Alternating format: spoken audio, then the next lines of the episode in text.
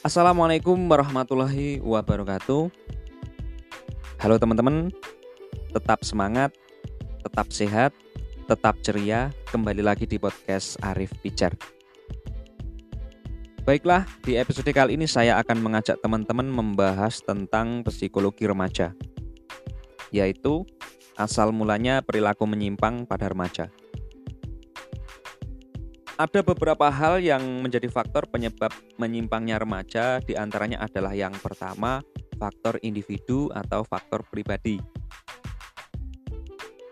Kenakalan yang dilakukan remaja ini atas pilihannya sendiri, entah motivasinya apa, atas kemauannya sendiri. Sehingga ada beberapa orang tua yang menganggap anaknya nakal karena kurang iman, kurang disiplin, kemudian membawa anaknya ke pondok pesantren atau sekolah-sekolah agama.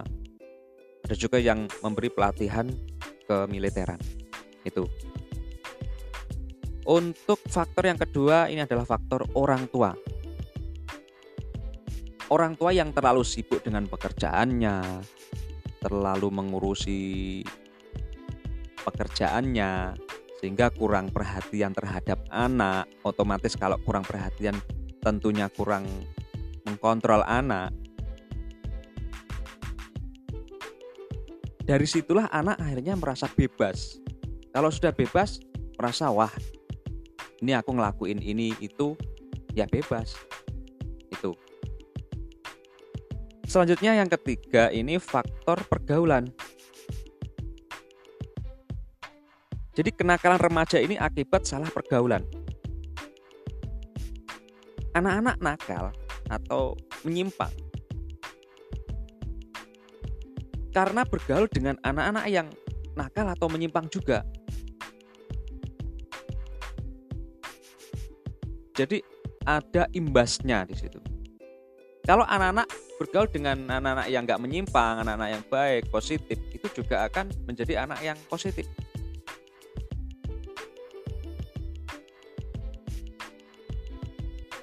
Gitu jangan sampai salah bergaul. Maka dari orang tua ini ada hubungannya dengan yang perhatian tadi. Ketika orang tua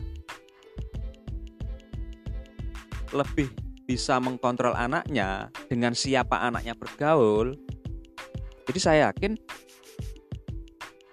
nggak sampai anak itu menyimpang. Karena ada kontrol dari orang tua. Karena ada perhatian dari orang tua.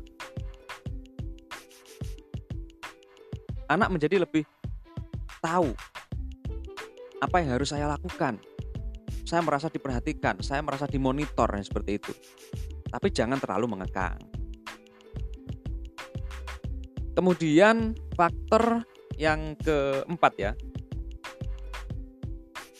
Nah, ini yang biasanya sering diabaikan. Ini hubungannya dengan ucapan ya. Ucapan adalah doa. Contohnya seperti ini, misalkan ada tamu datang ke rumah, entah itu saudaranya kita ya, kita sebagai anak misalkan. Atau kita sebagai orang tua lah. Kita sebagai orang tua ya. Tamunya orang tua datang ke rumah. Kemudian orang tua itu basa-basi kepada tamu itu dengan mengatakan walah bu. Walah pak. Walah anakku yang pertama itu loh nakalnya minta ampun nakalnya nggak ukuran misalkan. Nah kalau sampai terdengar si anak dan terus-terusan seperti itu kebiasaannya orang tua seperti itu itu justru yang saya khawatirkan akan menjadikan anak betul-betul nakal. Karena kayak semacam diberi label gitu loh. Labelnya nakal nakal nakal nakal. Kalau labelnya baik baik baik ya baik. Ini loh yang saya khawatirkan seperti ini. Dan ini sering diabaikan oleh orang tua. Orang tua kayak semacam nyaman gitu loh yang ngomong. Nah ya kan? Ucapan adalah doa Katanya ucapan orang tua ini adalah doa. Kita ngomong yang baik-baik saja. selain dari yang pertama tadi ya yang pertama tadi apa yang pertama tadi adalah faktor individu nah ketika faktor individu atau faktor kemauannya sendiri ini juga ada hubungannya dengan yang kedua faktor orang tua orang tua yang nggak perhatian juga semakin meningkatkan motivasinya anak entah motivasinya apa ya motivasi untuk nakalnya apa ini akan menguatkan. Jadi orang tua harus perhatian. Kalau orang tua perhatian, maka pergaulan nggak sampai salah, pergaulannya anak nggak salah. Dan juga ditambah yang terakhir, beri label anak yang baik-baik. Tuh. Itu ya teman-teman. Semoga pembahasan kali ini bermanfaat buat saya sendiri karena saya juga sudah mempunyai anak, saya sebagai orang tua dan juga buat teman-teman yang menjadi orang tua atau calon orang tua. Kita harus bisa memahami anak. Kita harus bisa memposisikan diri yang baik sebagai orang tua.